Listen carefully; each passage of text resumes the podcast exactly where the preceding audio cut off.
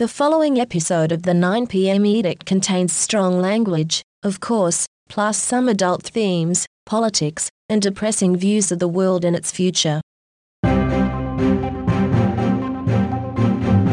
Saturday, the 13th of November 2021. The spring series continues with the return of a great friend of the pod, author, journalist, commentator, and troublemaker John Birmingham. In this episode, we discuss the latest in Australian politics. This is Scotty the Bludger all over again. We ask the important questions. Piss poor, is that hyphenated? We explore JB's deeper needs. There is a part of my life that involves turnips, and if there's news on that front, please tell me about it. And we respond to a record number of listener trigger words. Yeah, I, have been giving some thought to to this uh, since you, you brought this up in our um, pre-pod chat, and I think it's rubbish. Hello, I'm Stilgherrian. This is the 9 p.m. Bludger's Art of Lying with John Birmingham.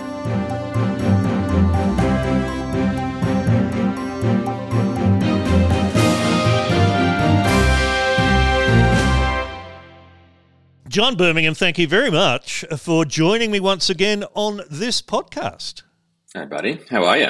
I'm look. I'm well, thank you. I've just spent four days in Orange in the Central Tablelands. Uh, I I saw you were speaking around out there. What uh, yeah. what were you up to? I, I know somebody who makes port out there. Oh wow! Okay, look, I the main factor was recording a podcast with Father Carl Sinclair, who's been on the mm-hmm. pod before. He's one of the local Catholic priests out there now. Uh, and enjoys a drink. Um, and he showed me around and some things. But I, uh, you know, if you're in Orange for a few days, you really are forced to sample some of the local produce, aren't you? You are. And I tell you what, I'm going back again.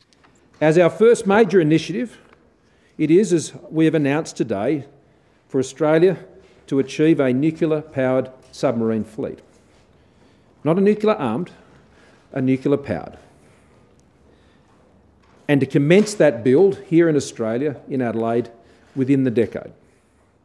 Nuclear submarines have clear advantages greater endurance, they're faster, they have greater power, greater stealth, more carrying capacity, these make nuclear submarines the desired substantial capability enhancement that Australia has needed.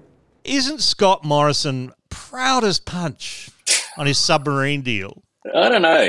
I don't know. I think he's. Uh, I think he, he'd like to memory hole it, like you know, so many of his deals that that go wrong. Um, and the, this actually gets to a point about Morrison that I've been scribbling away at for a while. I haven't published it yet because I, I, I, want to try and marshal my case. I, I think he is the classic Aussie bludger uh, of the middle management genre. I, I, think you know he loves the corner office. He he, he loves the tea lady bringing him around his Scotch fingers and his uh, his Earl Grey in the morning. He does not want to do the work, and I think that's what brought him undone with AUKUS and Macron was that he didn't do he didn't do the one thing everybody was expecting him to do. Obviously, Biden expected him to do it, and Boris expected him to do it, and he said he was going to do it, which was call the poor bugger and say, "Sorry, uh, we don't want your subs anymore. Uh, We're going to go with our mates." And he just because he doesn't, as, as John Howard would say, because he doesn't have the ticker,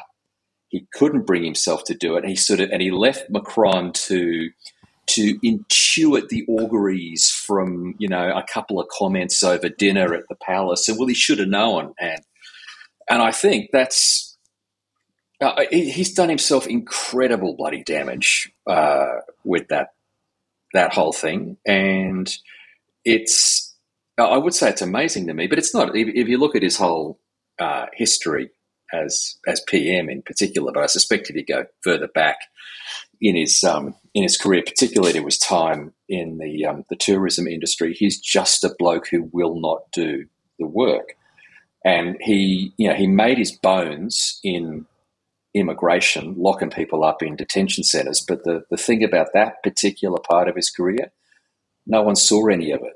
Like, you know, he wouldn't comment on anything because mm. it was always, you know, on water matters and, you know, he shut down access to those camps so nobody could get in. So, you know, there was, that was a, that was an, uh, a situation where he could control the narrative.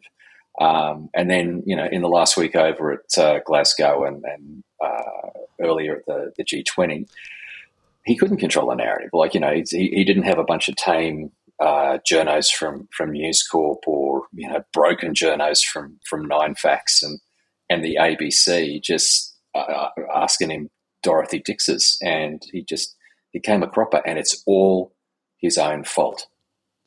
Well, I want to play the classic quote from Emmanuel Macron, French president, uh, which Morrison described as a sledge of Australia. Yeah, yeah. I have a lot of respect for your country. I have a lot of respect and a lot of friendship for your people. I just say when you, when we have respect, you have to be true and you have to behave in line and consistently with this value. Do you think he lied to you? I don't think. I know. Now, he never said anything against Australia there at all. Not against Australia. No, no. He quite likes Australia. No, he went out of his that's right. He, he, he went out of his way to make sure that uh, everybody understood it. It, it wasn't, uh, you know, a state v state um, stoush. He his issue was with you know the liar from the Shire, and I, I think he's been, uh, you know, I think he's been absolutely stunned to have been dacked by Morrison so publicly, and then to be double dacked because you know he turns around and, and releases the, the private text message, which again was bizarre in a way because it didn't even make his case. It, no. it, if you read the text, it, you can see oh, Macron's got no idea what's going on. It's like, oh, you know, is it, is it going to be good news? And you know, Scotty's like, oh, I just, I got to, I got to see my mate. I'll, I'll, get back to you. He's just outside. He's on the veranda. I'll, I'll, I'll, I'll, see you soon, mate. Yeah, I'll see you soon. Yeah, yeah. And it's like, and, yeah, then Macron's officials are saying, well, Morrison called it whatever time it was, 11 a.m. or some such thing, whatever the time was. And they said, well, that's when French cabinet meeting is. Of course, Macron's not going to answer yeah, yeah. the phone call. No, I, I, I, saw that. Well, I saw them say, or he actually, it was um, Morrison himself, or his officer said, "Look, you know, we tried, we called at like nine o'clock at night or something," and I thought, I bet that was nine o'clock your time. Uh, and so, you know, got on timeanddate.com and it was mid morning, like, as you say, 10 or 11 o'clock in the morning. I was just thinking, you know, if, uh, to be honest, I don't know much about Macron as a, poli- as a politician, but I suspect he does the job.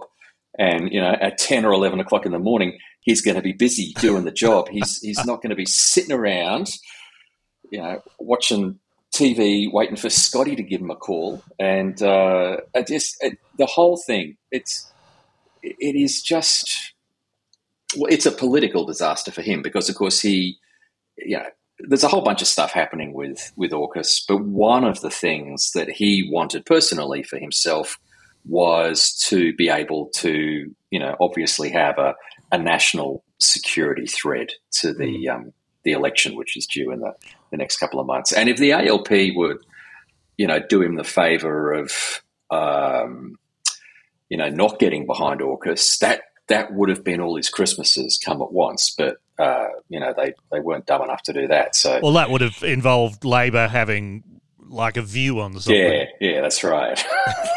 exactly. It's uh, look, you know, you could if you look at it's interesting if you got someone like Kim Beazley, uh, I have no idea what Beazley's opinion of, of the AUKUS deal would be, but it would be informed, and he would have an opinion, and he could argue it. Um, and if you still had him in Parliament, and and you know that that leadership generation from that time, you, you wouldn't be left in any doubt. You know, maybe they'd be full throated in their their support of it, and saying, you know, eight subs isn't enough, we need twelve. Uh, you know, or maybe they'd say, well, you know, we could have we could have taken the Barracudas, you know, except as a nuclear mm. option. And, you know, as Keating pointed out the other day at the, the press club, by the time these things finally get off the assembly line, um, the Virginias and the um, the Astutes will they won't be obsolete, but they'll be getting old. Um, and the most modern ones in the world will be the ones the French are designing and building right now, which you know they were designing and building for us up until a couple of weeks ago. So it's um, I keep wanting to say, oh, it's a disaster, but it's it's it's it's worse than that. It's just it's a it's a dog's breakfast. It's it's and it's it's uh, just goes it's it's oh my god, it is. You're saying that a disaster would be better organised. yeah, that's right. A disaster would be clean in a way. This is quarantine. This is the vaccine rollout. This is pissing off to Hawaii in the middle of the bushfire holocaust. This is Scotty the Bludger all over again. Yeah, and then he gets cranky when he's called out on it, which yeah, he really does. He really does. It's um, somebody. I, I, I, I apologize to them um, because I've, the name has slipped me completely. Someone's got a, a book out at the moment about him. Um, Sean Kelly. Uh, Sean Kelly, yeah. The book the book is called The Game. Yeah. At uh, Blackhead Press by Sean, the remarkable Sean Kelly, yes. fabulous writer. And he's got this theory, which uh, I'm very much open to, that in the moment, Morrison believes what he's saying, and you know it could it, it, to the the Orwellian extent that if he says two plus two is five, he believes two plus two is five. Um, I haven't read the book, but my understanding is that's one of the central theses of it. Um, and I, yeah, I, you know, maybe that's what's going on here. It's, you know, he just, he's such a sort of empty headed marketing drone that he just spouts whatever he thinks he needs to get into that particular corner of the market. And then, you know, once he's, uh, once he's, you know, addressed that particular demographic, he moves on. And who knows? Who knows with this guy? He drives me nuts. Funny you should mention the word belief there, because on Friday morning, Scott Morrison uh, had this exchange with uh, Neil Mitchell on Melbourne Radio 3AW. Prime Minister, we're talking Prime Minister Scott Morrison. You ever told a lie in public life? I don't believe I have. No, no. How does it feel when a former mate, Malcolm Turnbull, calls you a serial liar? Well, look, I'm in politics. People have, take sledges at me all the time, Neil. Um, anyone in public life. Yeah, but he's your that. mate. And I mean, the, the, he, he, was a friend, and he's, he's saying you have always been a liar. That must hurt. Uh, look, Neil, I, I've learned in public life over a long period of time to not have a thin skin and uh, to not get bitter, uh, to just stay focused on the job. You'll get slings and arrows from everywhere. You'll get them in politics, you'll get them from the media, you'll get them from time to time. And if you haven't got the thick skin to deal with that, then you're in the wrong job. And it's not something that distracts me. I, I tend not to take things personally. I think that's a that's a good practice if you want to be in public life. Just stay have focused you, on the job and don't get distracted by the sledges. So, have you spoken to him? No. Don't want to? No. You, you got a former Prime Minister of Australia, you've got a French President, both calling you a liar, and it doesn't worry you, even politically. I mean, personally. No, because not. I'm making the right decisions, Neil. I, I'm making a decision to protect Australia's national defence interests, to ensure that we got rid of and didn't proceed with a contract which wasn't going to do the right thing for Australia. I wasn't intimidated by the fact that that might upset some people and yeah, ruffle sure. some feathers. And I knew it was the right decision for Australia to work with the United States and the United Kingdom to get access to technology that only one other country has received in, since 1958 okay. and to ensure that Australia had access to that. And so I was prepared to make the decisions that I had no doubt was going to draw some flack and that people would disagree with it. And if you don't have the strength to do that, if you don't have the strength to, to deal with the sledges and other things that come your way, well, you shouldn't be in this job. And uh, I certainly um, have, I think, got a pretty good track record of being able to, to cop what comes and uh, and to be able to keep focused on the job and get things done and stand up for what I think's right. Well, do you want Malcolm Turnbull out of the Liberal Party? It's not, not a judgment for me. It's a matter for the Liberal Party, and uh, and and I, I, don't see the need for that. I mean, uh, if others do, that's fine, but it's just not something I think about, Neil. Why would I? Why would I spend um, a, a second worrying about well, that. because Mal- Malcolm Turnbull has written the Labor. Malcolm Turnbull, Malcolm Turnbull has written the Labor Party campaign strategy for the next election. All they do is he's your mate saying he's a liar, a serial liar. There's there's their advertising campaign. You must have to worry Neil, about that. we've spent more time in this interview talking about it than I've spent time actually being even even thinking about it. So Fair enough. All right. not, well, let's get on. Let's get on to something I, else. I fuss about Neil. The um, US I'm not that precious. Have you ever told a lie in public life? He says, I don't believe I have. No. Oh, that, that's very much like someone. Uh, that's that's taking me back to Fitzgerald days in Queensland, saying, uh, "I don't recall. I don't recall if I told the big porky no." Who, Well, who look, can I'm- say? I- who can say, Mister Fitzgerald? I'm going to jump ahead then because we have more listener trigger words in a in a bunch than we've had in any previous episode of this podcast. Uh, but Shane Perris did in fact choose the word Fitzgerald as his trigger word for you, knowing that you're from Queensland. Uh, we are, of course, for the young folk, referring to the Commission of Inquiry into Possible Illegal Activities and Associated Police Misconduct, brackets the Fitzgerald Inquiry, 1987 to 1989. Thank you, Shane Perris. Looking back at that now, John, it's, you know, that's more than three decades ago, coming up to three and a half.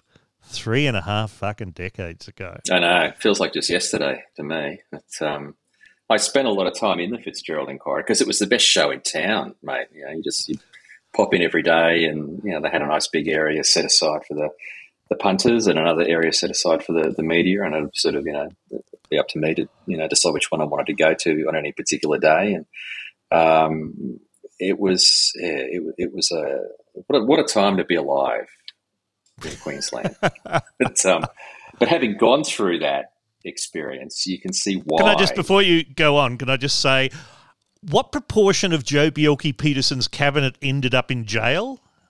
a lot of them. Yeah, I- I, think about I think about them. six of them. Yeah. six ended up in there, uh, but not Joe himself.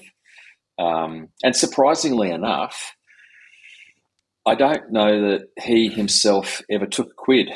Um, I don't think you know he. You know, he he'd certainly get the the roads department to you know build a new like four top four lane blacktop out to Bethany is is the same thing. But in, in terms of cop and quids from crooks, I, I don't. I think it was just it, it never occurred to him. Um, but the rest of them, for sure, they were. And it's why you'll never have a you uh, know that and um, you know the, the later one in New South Wales, and of course you know ICAC now is why you, you will actually you'll never have a, a federal ICAC. It's um, Never? if never. It's I, I don't I don't know maybe maybe if Elbow, you know, in a sort of fit of ambulatory narcolepsy, fell across the line in March next year, and sort of woke up and oh, oh okay. And it, you know, maybe under those circumstances, uh, and then within two or three months, he'd lose his first ministers, the wings would be clipped pretty quickly. But um, I don't, uh, I, I, don't see it happening. No, because um, well, certainly not with these guys. Because if you look at the history of, I reckon you can call it corruption. It's certainly political corruption. Um, you know things like you know the uh, the, the dodgy sports grants and the Uh-huh. dodgy car park grants, stuff like that. It's uh, it's it's it's the application of public funds to what are effectively private ends, not for individuals, but for the ruling party. So you you know you're debauching the officers uh, of the Commonwealth, and you are basically you know hitting up the treasury for party political ends, and that's exactly the sort of thing that um, you know a, a commission against corruption should be looking into, which is exactly the reason it's never going to happen because they have created for themselves over the past 10 years or so this incredible freedom of action to you know use the implements or the instruments of state uh, in the pursuance of um, you know party political power uh, if you look at the way that you know what was it Howard lost six or seven ministers in his, his first couple of months um, and you know, uh, you go back further than that. The ALP have lost a, a couple over the, the, you know, the last couple of decades, and that was because because we had standards, and the standards were applied. You know, we still have standards; they're written down somewhere in a cupboard, I think, but uh, Mm. they're not applied. anymore. And uh, again, it, it, comes back to um, to Morrison. He just he's uh, he's like the Teflon Don. Nothing sticks to him, or he doesn't. Yeah. He doesn't. I don't know. Maybe he just doesn't. He doesn't allow it to stick. I, I think that was why.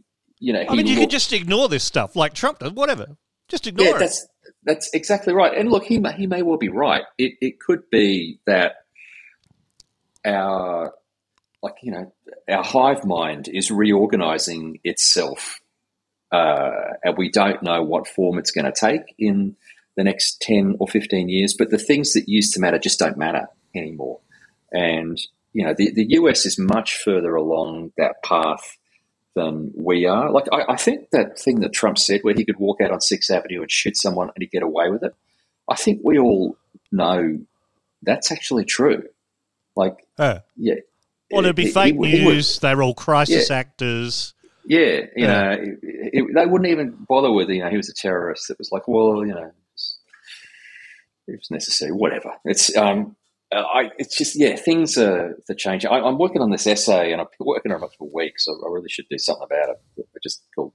To me, I'm, I'm just sort of calling it epistemic collapse, and it's, and it's basically the end of a sort of base reality or a shared reality. And I think, sort of getting back to what we were talking about a couple of minutes earlier, I suspect that is what Morrison relies on, or maybe he understands it. Maybe being a marketer, uh, he he understands that you know reality is created in the moment, and you know if you if you work hard enough and bullshit hard enough, you can you can effectively massage into reality in the minds of enough people, you know, the situation that you want to be true, that effectively it is true. So that's, um, we'll see. Ah, I, uh, I'm always fascinated by the kind of marketing that says on the bottle of shampoo that I have in the bathroom at the moment, and it says paraben free.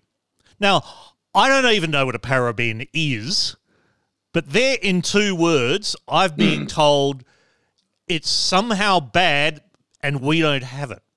I once thought yeah. you could put orange juice on the market and say this orange juice is caffeine free and double the price. yeah, yeah. Of course, it's, it's, orange juice. Of course, it fucking doesn't have caffeine in it. Well, I think um, I'm pretty sure you're not allowed to add hormones to chicken in Australia. It's just right. you know, something you can't do. And, and right. look, if I'm wrong, you know, pile on Twitter, just pile on. But I'm pretty mm-hmm. sure that you're not allowed to. But you can find plenty of hormone-free chickens advertised. At, you know, yeah. you know, butchers or woolies or you know, yeah. whatever. Uh, it's how just, the, how it, do the little buggers live if they haven't got hormones? Exactly. Well, it's extra hormones. You know. Yeah. Chimpanzee hormones or whatever. Uh, but, uh, elephant hormones God. to make them nice and fat, nice and big, big, big chickens, big woolly chook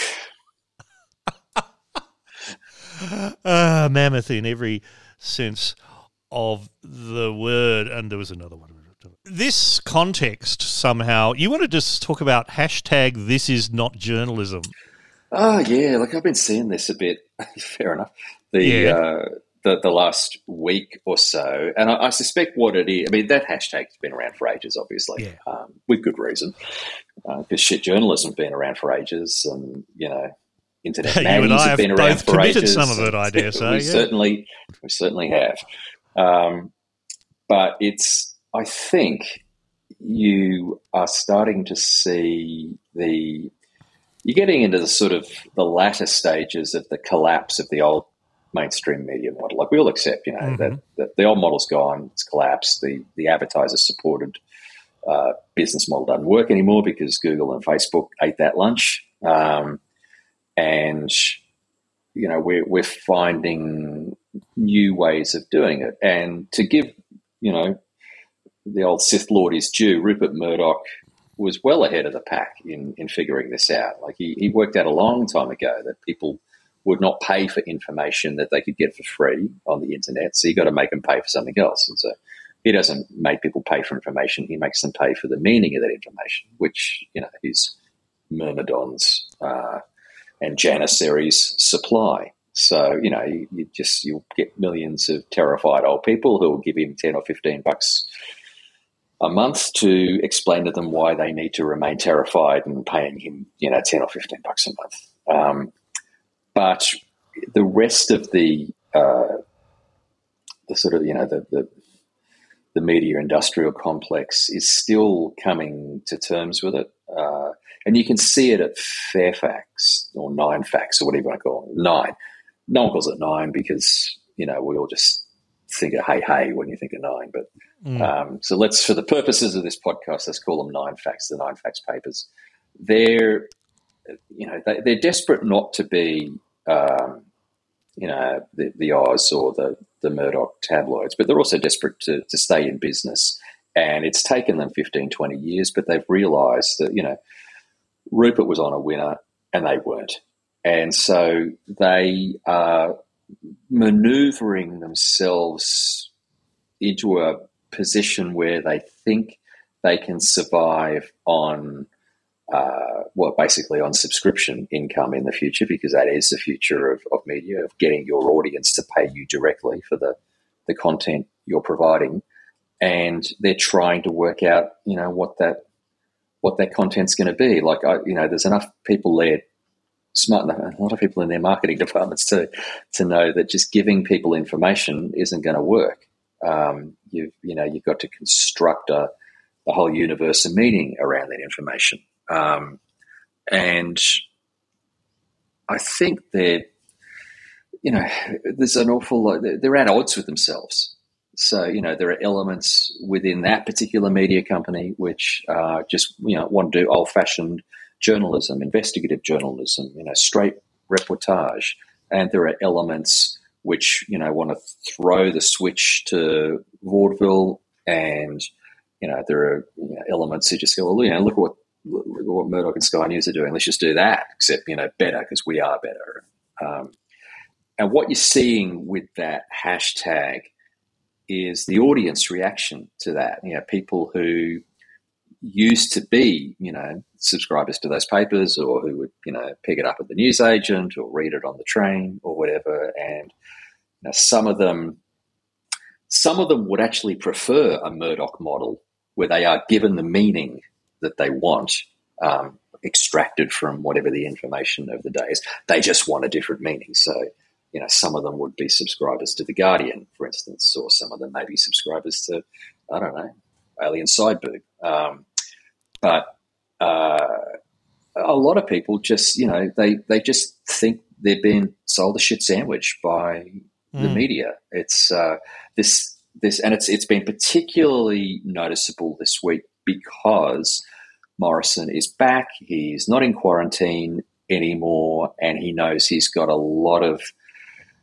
you know a lot of distance to make up because he's sort of slipped from where he wanted to be, and so he's out doing his marketing thing. You know, he's getting a know, haircut. in a tweet, yeah, getting a haircut. In a tweet the other day, you know, I was saying, well, you know, he's you know, just quivering in the prostate with excitement for all of the reports today of, you know, Scotty rolling his arm over at the local nets and, you know, Scotty smashing it out of the park with his, his latest three word slogan. And, you know, that stuff, that's not news. Like 10 or 15 years ago, when to actually get a hold of these guys to ask them a question, you would have to turn up to their shitty fucking photo op and then maybe you get your questions in afterwards uh, okay, then you know that becomes the background vision, and so you know it was obviously it was all television driven, but nowadays what happens is they turn up, they get the vision, and that's it. He pisses off, and they're left standing there without the ability to do their actual job, which is to you know ask really hard questions about really shitty policy, and I think what you're seeing with this is not journalism is the reaction of a segment of the market to that, where people are just fucking sick of it, and you know their their reaction is to is to damn all journalists and everybody working in media. But you know there are still plenty of you know plenty of journos in in print and electronic. Some of them even at the Oz, I suspect, maybe one or two, who um, you know want to do the job as well, but they just that's not the model anymore, and uh, you know, it, will end in tears. Is what I'm saying. Still, it'll end in tears. well, some of us are, are crying already. I I can understand though uh, uh, some journalists, uh, not all journalists, uh, push back against the "this is not journalism" hashtag.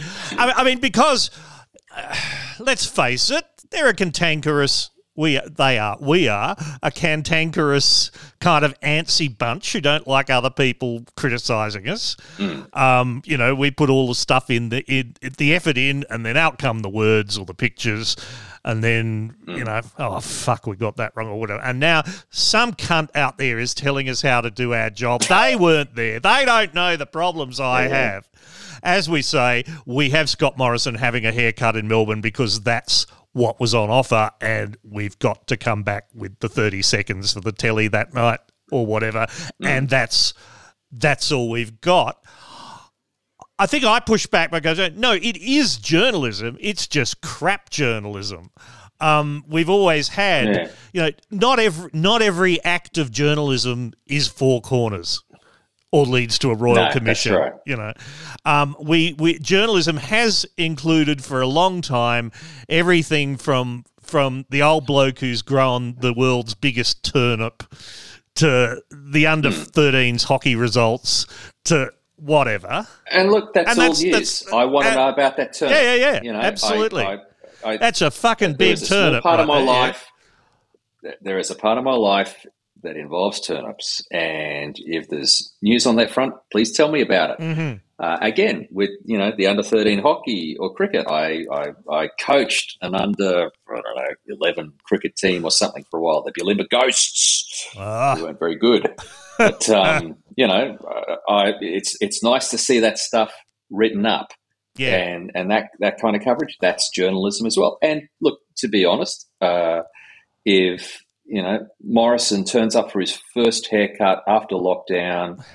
You know, it's it's a quirky, it's a surfing dog story. Yeah, yeah, yeah. It's you know, it's a dog that can stand on a surfboard for, for, for ten meters. Great, that's interesting. It's background vision. Yeah, um, but you don't lead with it. Uh, you know, the more interesting question is, you know, how the fuck do you think you're going to build a nuclear submarine in, in Adelaide? Yeah. You know, you're not going to do that. You're never going to do that. They're the most complicated pieces of fucking machinery on the planet. You might as well, you know, build a space shuttle or a fucking Stargate down in Adelaide. Both of those are as likely to happen. But they're not the questions that get asked at the barber because, you know, that's not how it works. No. He wants to be the relatable bloke who's had a shitty haircut just like all of us. Well, maybe yeah. not you.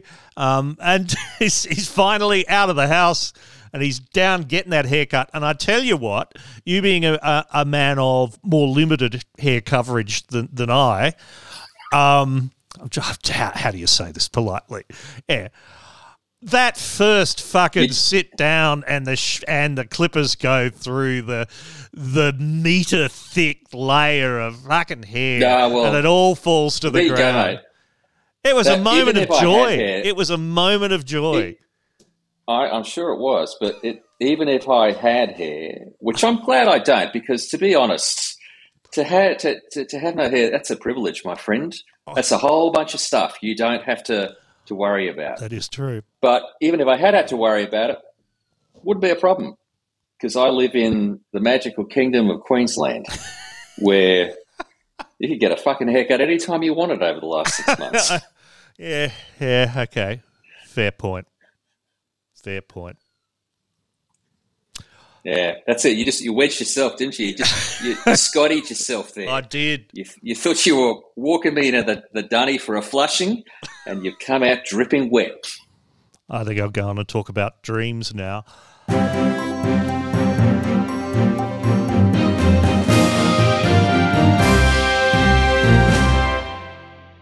Thanks to Vivica Wiley, it is his fault. Uh, I, I do mention my dreams now in this series. I'm going to get sick of it in a couple of more episodes.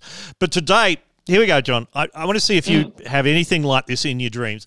There's a number of recurring images that keep there. One of them is I'll be pulling this really long, bloody string of mucus from my nose, like maybe half a meter of it, and I'll keep dragging it out and out but eventually it clears my sinuses, and then I've got mm. this thing in my hand that I have to get rid of. That's one. Another is that I'll be dragging my fingers through my long hair, which is incredibly tangled and matted and full of dry ends, usually while I'm trying to do something else. And I'll be pulling out big chunks of hair, like bigger than my fist, and then chucking away. Now, I haven't had long hair for many years. I've I've had the old clipper cut for yonks now. And the third one, do you remember that that paste we got in school, Clag, still around. Clag, the, yeah, Clag, the, the the white paste, and and then there was also that kind of other glue. You got it on your hands, and it would form this dry layer, and you'd peel it off. Perkins paste, you think of? Perk, yeah, that sort of stuff, and it was like that, or when your skin feels off after sunburn. But I'd had that all over my hands, and I just keep peeling it off, and there was just more and more of it. Mm. I don't know what any of that means, except these, while these I'm having the very much recur- recurring things. Yeah. Yeah. And you need go seek help. Oh. Okay. um, seriously. The hair one intrigues me because these are in quite vivid dreams, and I know when that happens in the dream, I know that it's a dream because I go, no, I don't have longer hair. This I have short hair. This is not real. But at the same time, for the rest of the dream, I'm thinking, oh, I must must get in that haircut, you know, whatever. Do you have recurring dreams like that? No, sleep like uh, sleep like the dead, mate. I, I, I, don't even. I, I, must. I mean, I you know, I must have dreams because I, you know, I'm a human being. I got to have REM sleep, or else I go insane. But uh, I uh, there's something I could say at that point, but let's. I, I put my head down and I wake up seven hours later on, and it's it's just a blank, undiscovered wow. country to me. I, I, I, don't know what goes on in there. It's pretty good, actually. I don't mind it at all. I I am genuinely envious. Hmm.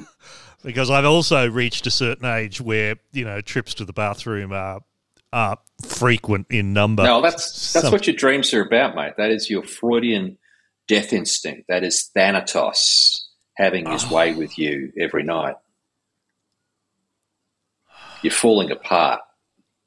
And in, in your dreams that, you know, that, that becomes a, a literal, literal expression of the inevitability of organic death for all of us. Wow. Okay, good. Thank you. That's that's set the mood entirely. Um, I think it's time that we take a break and do the housekeeping.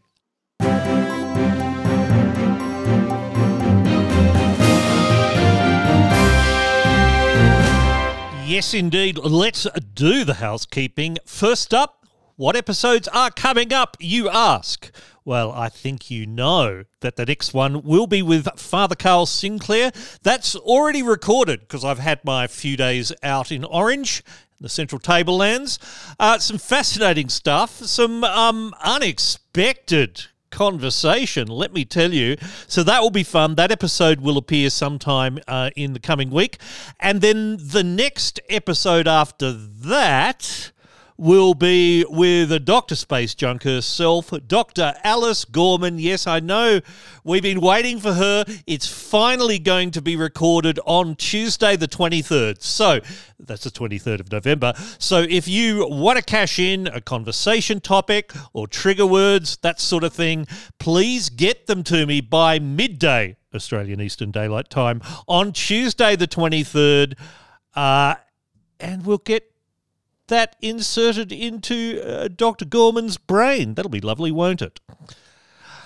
This is, of course, uh, one of the episodes in the Spring Series 2021. Uh, and, of course, it's thank you to you, generous listener, for making that possible. Uh, last time I talked about the, the most generous people who bought conversation topics or a batch of three trigger words. Let me now thank all of those lovely people who bought one trigger word. There's a whole bunch of you, and, and as usual, there's some familiar names here. It's thank you to Brenton Ralph, Colgo, hello Colgo, Dave Gorkridger, Drew Mayo, Frank Filipponi, uh, Gavin C., Yoop DeVitt, Mark Newton, Martin Gribben, Michael Cowley, Mick Fong, hello Mick Fong, Paul Williams, Peter Blakely, Peter Sanderlands, Peter Viertel, Peter Wickens, Philip Merrick, not Peter Merrick, Philip Merrick, Rick Heyman, Scott Reeves, Shane O'Neill, Stephen Holmes, Silvano, Sil Mobile, hello Sil, uh, Tim Johns, Wade Baumer, Wild, hello Mr. Wild, and five more people who chose to remain anonymous. Thank you to all you lovely people who bought one trigger word. We have a huge batch of trigger words coming up momentarily, let me tell you. Uh, and, and next time, I'll thank the next ranks down of people. Thank you so much for all of you who contributed. For those of you who haven't yet, have been thinking about it for a while, please go to uh, excuse me, the, uh, the 9pmedict.com slash tip. That's the 9pmedict.com slash tip. You'll also see there how you can subscribe, making regular payments. That'll be lovely. If you can't do that, I look, you know, just just tell people how wonderful the podcast is. The more people that listen, the more of them are likely to become contributors, even if you don't yourself. So that'll be lovely. And and like, you know, the more people who enjoy this fabulous podcast, the better. Anyway, back uh, to Mr. John Birmingham Esquire.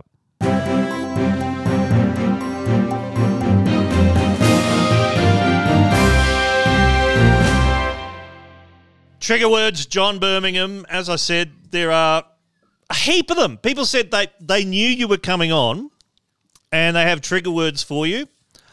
Uh, Phil Kernick has got a couple. He's also, like some of these people, a bit liberal with the meaning of the word word.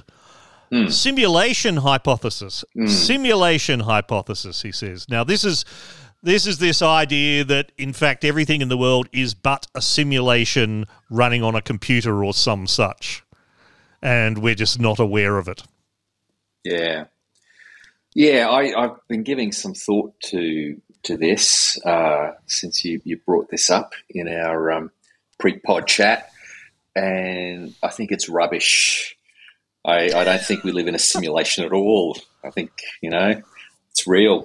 Yeah, look at that art wood. Uh, uh, That's I just I, I, I, dog barks. exactly. Look, I just uh, yeah. Was there a was there a pre-digital equivalent to this. Like, you know, people imagining that we all lived in a, you know, illustrated manuscript or, uh, you know, an epic poem or something like that. I mean, certainly in a dream, there's the idea that we were the, uh, you know, we are but the, the dreams of gods and all of that. Mm. I'm uh, simulation uh, thing. What did I what did I call it? Simulation hypothesis. hypothesis. The Matrix thingy. Just call it the Matrix thingy. You know, the Matrix thingy. Yeah. What are your views on those films? I thought they were all of it. I thought that I don't know. I, I watched them again recently because they were on one of the streamers, um, mm-hmm. and I, I, must have been on Deadline or something. So uh, played so it. Of course, up. you. Yeah. the first one was uh, the first one was great. You know, it's it's it's a it's a minor masterpiece. It was um, it was you know somebody you know the simulation hypothesis has been around for a while. You know, stoned college students had been talking about it for thirty or forty years probably, and then you know the Wachowskis uh, were smart enough to put together.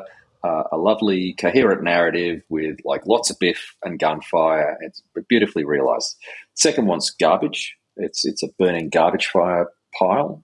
Um, and then the third one is a better film, but it's uh, by then, you know, it, it's the machinery of the franchise just basically spitting out the content. I'll be curious to see what they do with this this latest one. Um, and I'm like really curious actually because I, you know, hopefully it's not the case that you know the machines just took over again and they're just going to restart the cycle because uh, that'd be a bit dull. But um, but I mean, perfectly in keeping with running around the circle for another four yeah. films.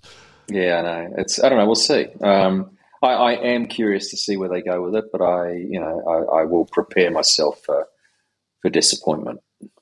Looking back at history, however, I can see on the Pedia page about this. Uh, back to antiquity, there is the butterfly dream of Zhuangzi, mm-hmm. uh, the Indian philosophy of Maya, or the ancient Greek philosophy uh, Anaxarchus, and uh, linking things to a scene painting. Um, and supposing them to resemble the impressions experienced in sleep or madness. Okay, and okay. There are it's Aztec philosophical texts which theorize that the world was a painting or book written by the Teotl. Well, there you go. Okay, so it's been around for a while. It's obviously yeah. uh, something that arises from the you know the structure of human neurology that um, we you know we, we can't quite believe the real is real. We don't want to for whatever reason. Yeah. Well, Elon Musk, as people who'll know, is the patron cunt of this podcast. He firmly believes in the simulation hypothesis. He's had a uh, in a podcast with Joe Rogan, so that tells oh, you everything you yeah, need to know. Okay. Yeah. yeah. but he's like that. Sort of that doesn't that undercut his whole uh, Neuralink business? Because my understanding of Neuralink is that he's terrified of the sort of singularity where the you know the AI becomes Stephen King's Lawnmower Man and eats us all, you know, in the real world as well as online. Um, and so his idea for Neuralink is that you sort of link together all of the human brains and we become this giant organic hive mind which which fights the lawnmower man for the future. There was there was an essay. I paid like five bucks for this essay online that explained the whole thing. Oh, it, wasn't one of yours. No, no, that was it's like forty thousand words long. Bloody good. hell! Oh, okay. I'll I'll find that and stick a link to it on the podcast website. Uh, sorry, Phil Kernick. Uh, uh, JB thinks the whole thing's rubbish. Load of old cods, mate. Yeah, a load of old cods. He's having a second go though, uh, with the quote word unquote manifest destiny. Mm. And uh, you're a big uh, observer of the America. Uh, for again, the young folk, the manifest destiny concept was the cultural belief in the 19th century United States. The idea that American settlers were destined to expand across North America. It's a combination of Puritanism, uh, a, a, massive self belief in, in their fitness to rule, and, and uh, a modicum of deep seated racism, I imagine. yeah, that's always there. And greed. Don't forget greed. Oh, um, greed. Yeah, well, America you know, still has this. Yeah, well, yeah, I guess so. Um, it's, I mean, it's interesting because a lot of Americans never leave the town they're um, they're born in, and I did. Mm. I remember reading uh, a couple of maybe it was even Hunter Thompson. I don't know, but somebody had this theory that you know America as an experiment was doomed from you know the moment they arrived in California because there was just there was nowhere else to go. Um, now somebody uh, you know somebody of you know leftier persuasion than me will say, well, that didn't fucking stop them, did it? You know, they they just they kept going and ended up like you know owning everything else. But um, Guam, Philippines. But it, if you look uh, at yeah, like Americans, they're like you know they they are, they are unusual people, and that that idea that you know there was always something just over the horizon uh, that you know might be worth like pushing on and killing for and stealing and like it it, it, it did like it, it did drive drive that that westward expansion. Whereas, you know, if you, if you look at, say, uh, Australian history, you know, what we knew was over the horizon was just lingering death, you know, the dead heart. Yes. Like you, you, don't want to go yes. there. It, will it'll fucking kill you quicker than Burke and Wills.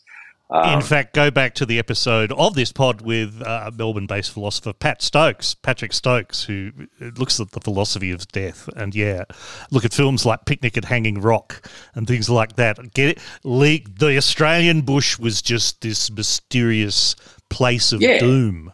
and it, it's like if you go back into the U, into the US history, American history, uh, and sorry, you know, the, the, sort of history of, of basically white expansion and, and, and conquest across across that continent. Like they they they recognized the frontier as like an incredibly dangerous place uh, where you know you were always in conflict either with brute creation itself or you know uh, the the the natives who were there beforehand, or you know, with all the other fucking grifters and, and brigands and and tryhards who were you know, rushing westward to, to try and get their cut. So they recognised it as a dangerous place, the same way that we recognise the outback or the, the, you know the dead centre as a, a dangerous place. But I, I, suspect the difference for them was that they, in their imagination, and this is you know what partly what drives the manifest destiny um, idea, is that there was also this you know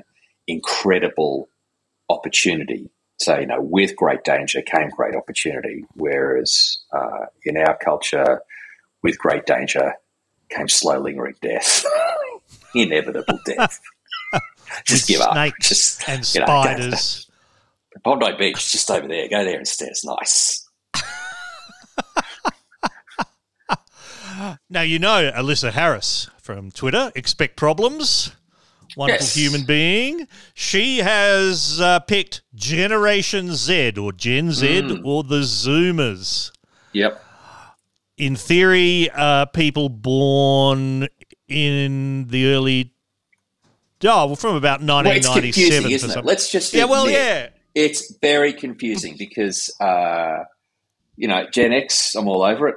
You know, love it. Uh, mm-hmm. And before them, you got your boomers, you know, and mm-hmm. you got your boomers, you got your Gen X, and then like logically, well, that, and here's where it all falls apart because you would think you would go from Gen X to you know Gen Y Gen and Gen y. Z, but then you know bloody millennials creep in, and so we actually need something like a chart to explain where you know each layer of the layer, the generational layer cake is because I was like having like oh, reading. I was about to little, say if you look at if you look at the notes I sent, I have. I, I you you have provided there. a fantastic layer cake, and that I must admit is the first time I ever really understood. Uh, it also shows you when all these fuckers are going to die, which is nice. Yeah, but I, I remember uh, when I was writing at Brizzy Times, um, I, I, did something.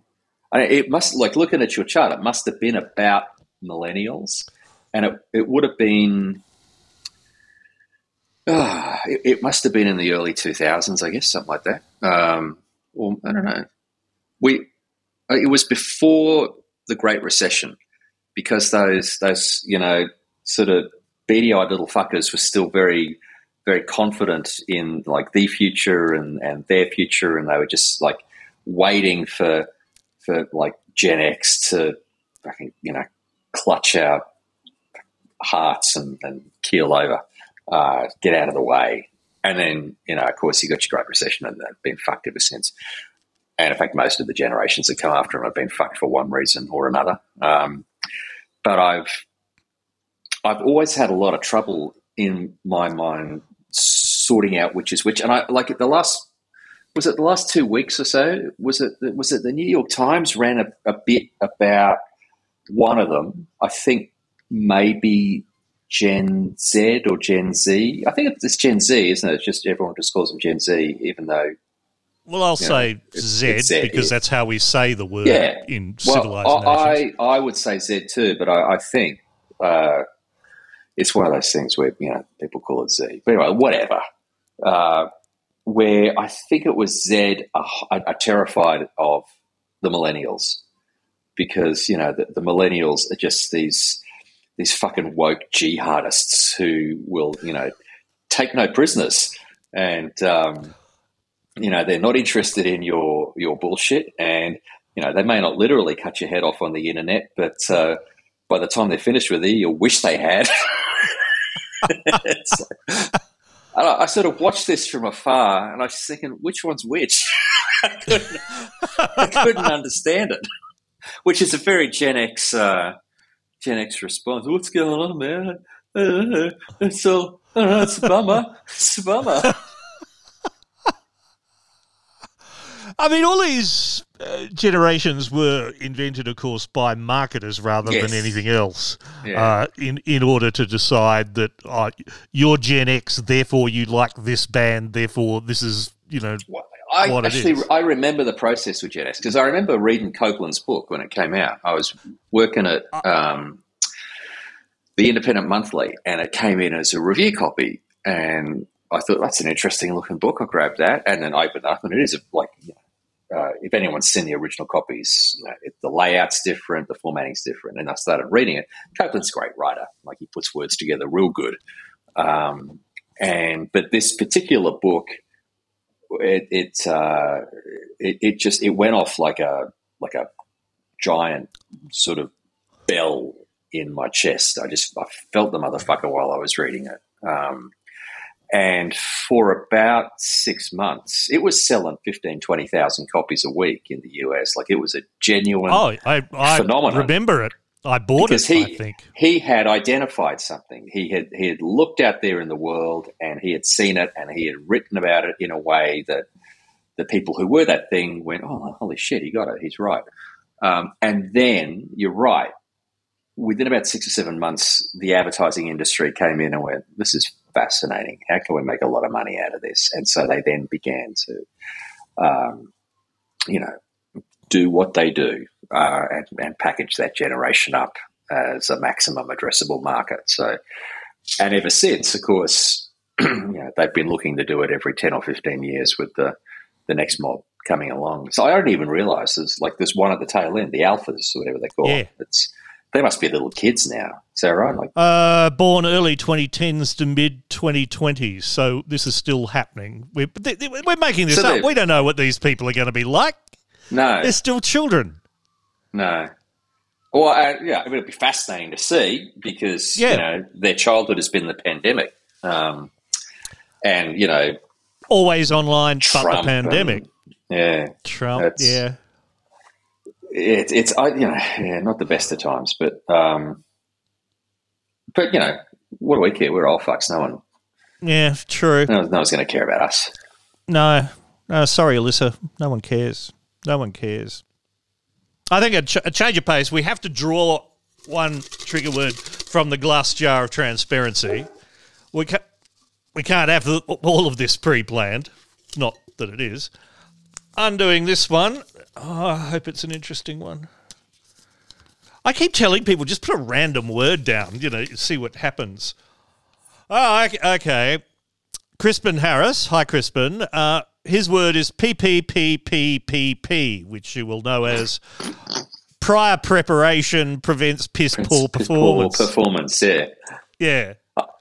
I, to be honest, mate, I I went to the pee tape with Russia, but uh, Whatever happened with that? Do you think it Uh, exists? yeah, I don't know. I don't know. Uh, yeah, I guess I do. I do. It's because they weren't pissing on Yeah. him. My understanding is he No, they were hired pissing on the- to yeah. piss on the bed that Obama slept in, and I can totally fucking see him doing that. Like, there's no way would he allow them to piss on him, and he wouldn't go near that fucking bed because he's got like he's got the bug fetish. But Yeah. uh, he is, you know, also a you know a deplorable racist and mentally ill, and he's got a lot of fucking DSM five issues. And yeah, sure, like you know, get a couple of Russian hookers in and piss on the bed. He'd think that was super fucking funny. That's enough for me. It happened. Have you seen the video, which Trump legitimately did? He, uh, uh, at his desk, hired a young black actor who looked like Obama so he could bring him into his office and just berate this guy. Yeah, I, I don't think I watched it, but I am aware of its existence. I have what it is. It's just this actor is just sitting there meekly while Yeah. Trump shouts at him Yeah, for yeah, a few I know. minutes. He'll kill us all. Um, But that's but not, that's as not- you say, that's- what that's Crispin not- Was it five P's? Oh, Right, six. Preparation prevents piss poor Piss poor performance. performance. Piss poor. Piss poor. Is that hyphenated? I would hyphenate it. Yeah, so would I. So it, it's five hyphen six. Um, Yeah. Yeah, look, it's true. It really does. I, uh, I, I know for a fact when I come down to my uh, you know my office, which you can see me in at the moment, but no one else can. Mm. Um, I, I it's a to, really nice office. I'm envious of this office. It it's is. got a it big a nice leather reading chair for sitting in, which is right next to the heater. Mm. Uh, yeah, there's a dead cow spread out on the floor. Yeah, it has dogs it in it sometimes. Yeah, not today uh, in deference to you, but yeah, normally it has dogs in it. Um, mm.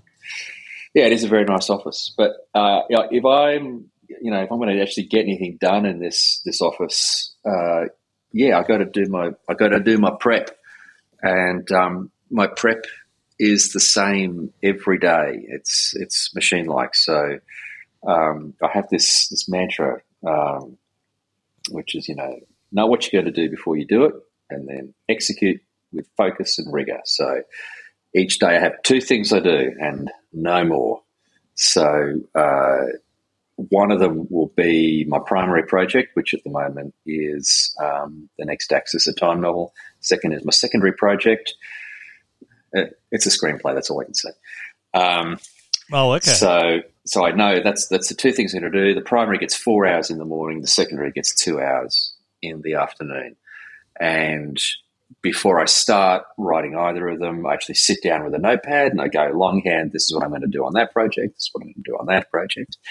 And then um, we get on to the execution phase, which means to execute with focus and rigor. Focus means fucking focus, buddy. like, you know, don't sit on the fucking web or Twitter or, or, whatever.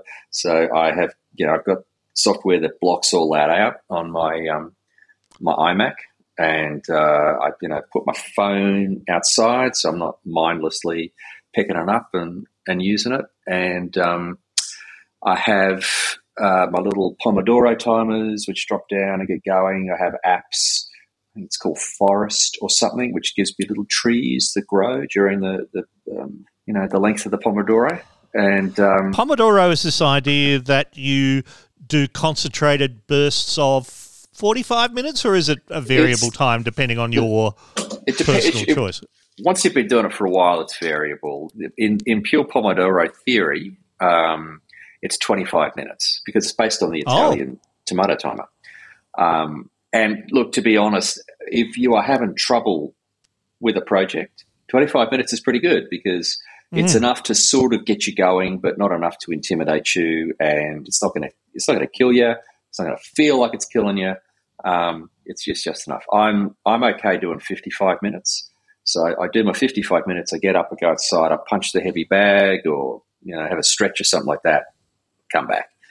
Um, and if I don't do all of that, if I don't like, you know, cut off access to social media, if I don't have my watch here set for 55 minutes, if I don't time my breaks and keep them to 10 minutes, uh, if I don't like tick a whole bunch of boxes, like literal fucking boxes, I've got you know I track what I do through the day. Here it is. That's my JB is holding up a sheet of paper, and it really is. It is a very neat page, uh, very nerd like. Is is that a five mil grid Moleskine notebook?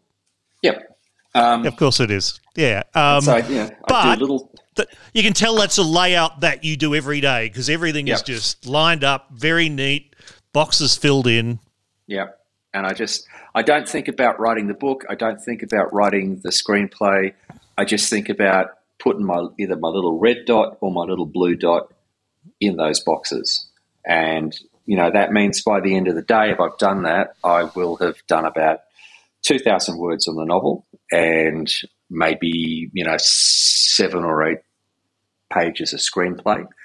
Uh, and, you know, at that point, maybe I've got an hour to play with at the end of the day. So, you know, I might do a bit of admin. Um, I might not. I'll hop on the twits and, you know, make, make some trouble, whatever's. But that other stuff, it all has to be prepped before I sit down at the desk. And um, I have to basically I have to use my method. Otherwise, I know like I'll get something done, but it won't it won't be enough.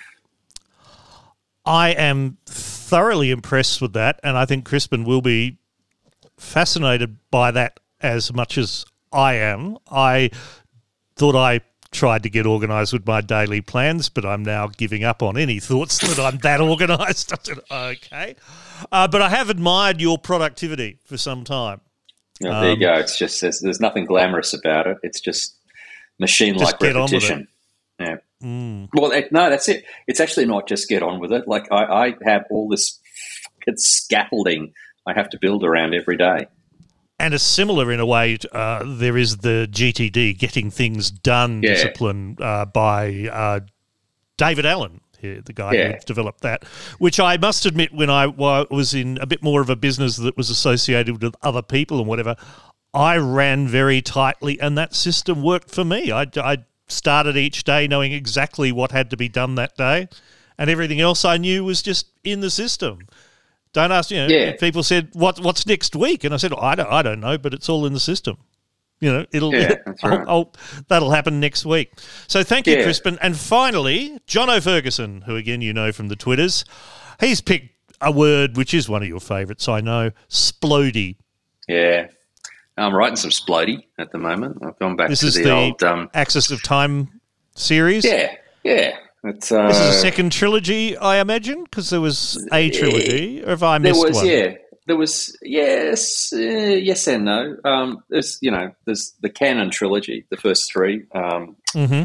Starting off with Weapons of Choice, and then I did three. Uh, uh, three ebooks, and that was actually when I had my massive falling out with uh, Pan Macmillan down here. Um, I still maintain my relationships with my overseas publishers, but I, yeah, we we we had a set to, um, and I published a couple of uh, ebooks in the Axis of Time. Well, basically, you know, partly out of desperation because I, you know, wasn't quite sure what I, I was going to be doing. No, I didn't have a publisher anymore, and um, and partly out of just curious experimentation. So I did those three and they did pretty well. So I am now doing three proper novels. I've almost finished the first one. Should hit 90,000 words on that next week, um, which would normally be enough for a first draft, but I've got a couple of story arcs still to tie up in there, so I might might push that out to about 100, 100 110,000 words. Uh, but yeah, heaps, heaps of splody, Jonathan. In fact, my my entire week this week has been splody from start to finish. I was actually looking at it today, sucking air through my teeth, thinking something which I don't often think, which is, oh, is there a bit too much splody here? Do I have to break what? it up a bit? What is that? Is that a thing? yeah. Those words should not be said one after the other. Ah. Did, did you not have an editor once who said that one of your combat scenes was the most violent and gore-filled thing she'd ever read. Yeah, um, I think it's my current editor. so she's stuck with you then. Yeah, yeah, she's fine. That's good. good editors are worth their weight in cocky shit. Uh, thank you, John O'Ferguson, and uh, everyone else who. Uh, who has contributed and bought uh, some trigger words there.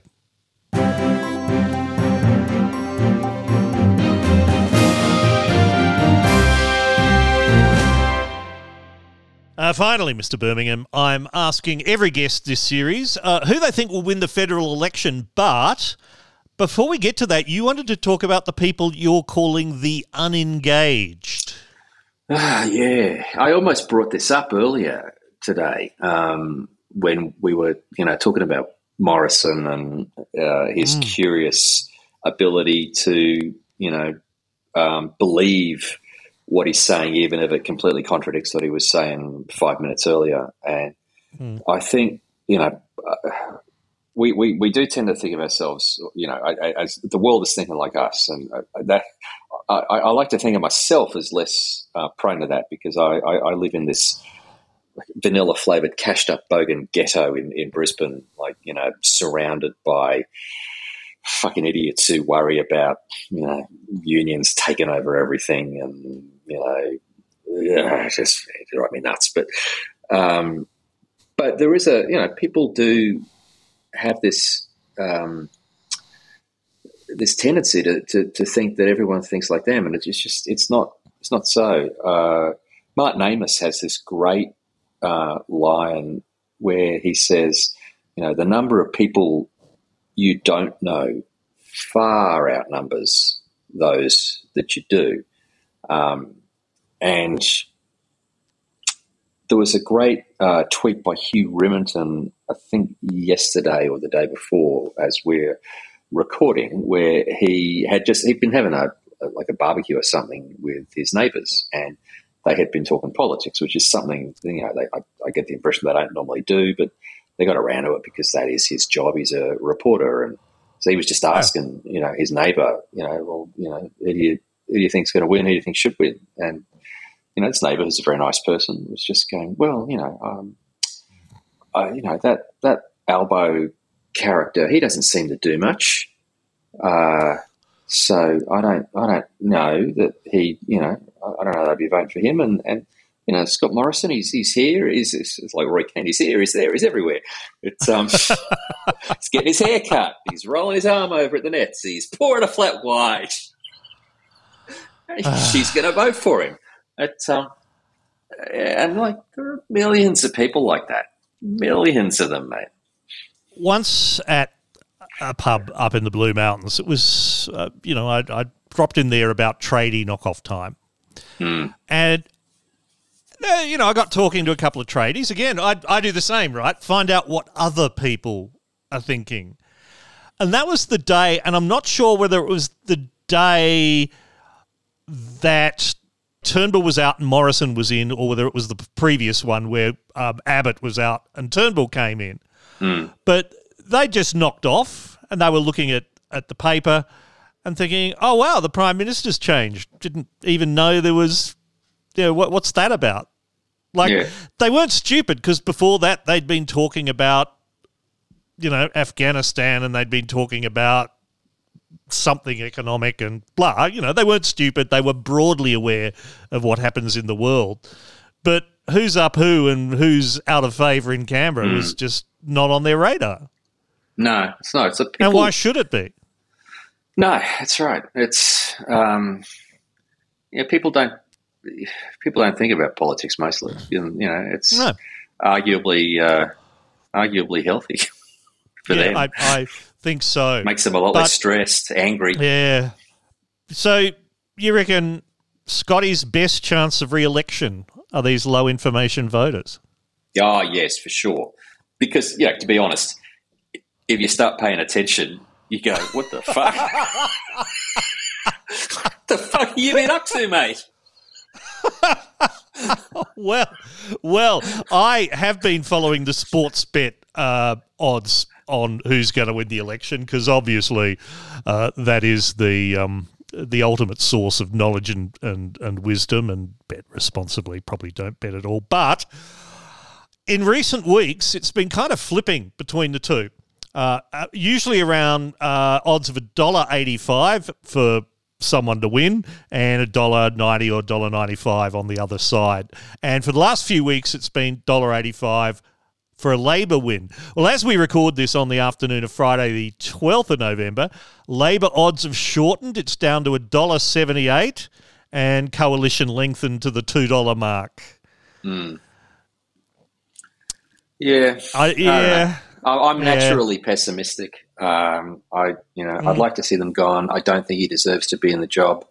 Uh, it's, you know, I, I think there's you know there's some real significant changes that have to be made to both the polity and the economy, and these guys are not up for it. Uh, you know the the corruption and the incompetence. You put up with that. It's a big country. It's a trillion dollar economy, but there's just you know they we're going to start paying carbon tariffs in about four or five years because these useless cunts won't do the job. Um, and that's when those low information, you know, sort of zero engagement voters, that's when they start paying attention. when it suddenly bites them on the ass. And mm. um, so, you know, at some point they're going to get beaten badly, um, unless you know they get beaten by a hair's breadth in whatever March next year. And I'll finish by saying, and you can comment on this or not, I want everyone to get used to saying this. Senator Pete Evans and Senator and Senator Alan Jones. Yeah, no, no, it's oh my god. Yeah. and on and on that note, JB, you've got to go and have a life. John Birmingham, thank you so much for spending Friday afternoon with me. Cheers, mate.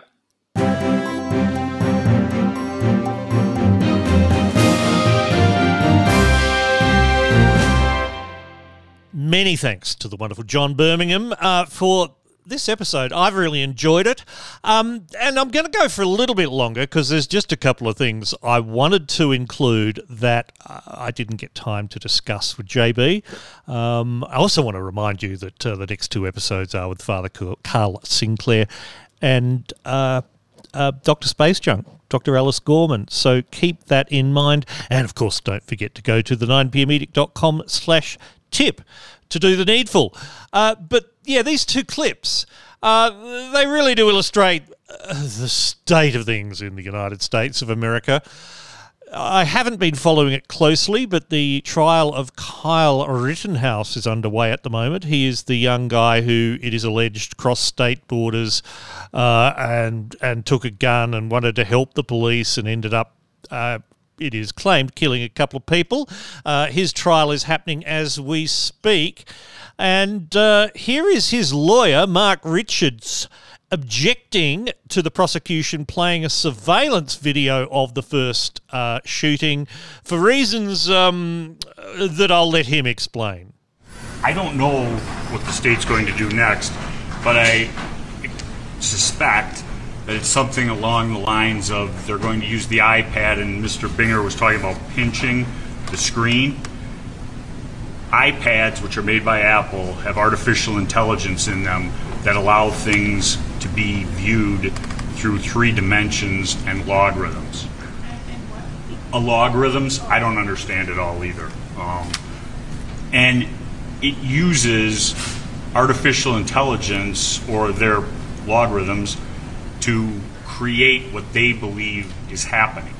So this isn't actually enhanced video. This is Apple's iPad programming creating what it thinks is there, not what necessarily is there. And I don't know what's going to happen.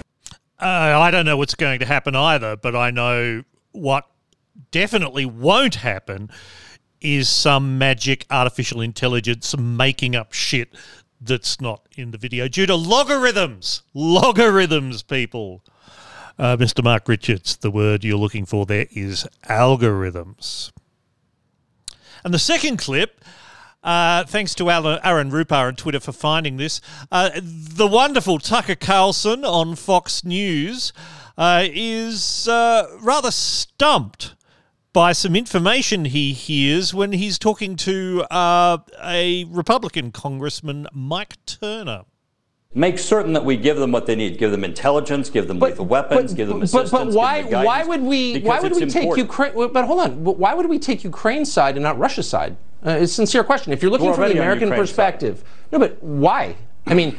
Who's got the energy reserves? Who's who's the major player in world affairs? Who's the potential counterbalance against China, which is the actual threat? Why would we take Ukraine's side? Why wouldn't we be on Russia's side? I, I don't. I'm totally confused. Well, clearly, maybe if you get out a map and you look to see where the Black Sea is, and Bulgaria right. and Romania, Romania, where we have our missile defense system, uh, Greece right. and Turkey, the entrance to the Black Sea, and then from there you look at what the conflicts have already been and Russia's areas there. Um, Ukraine is a democracy. Uh, Russia is an authoritarian regime that is seeking to impose its will upon a validly elected democracy in Ukraine. And we're on the side of democracy. That's why people were chasing those planes in Afghanistan and wouldn't be chasing Russian ones. We're for democracy. We're for liberty. We're not for authoritarian regimes coming in and changing borders by tanks. Russia isn't showing up on the border with ballot boxes, they're showing up on the border with tanks. And that's why we need to make certain we're on the side of democracy and give the aid that's necessary so we don't have another Obama sending blankets to a country that's being invaded. Yeah, I, I, I mean, I, I'm guess I'm for democracy in other countries, I guess, but I'm really for America. Uh, I guess I'm for democracy, but I'm for America. Is America about democracy? We report, you decide.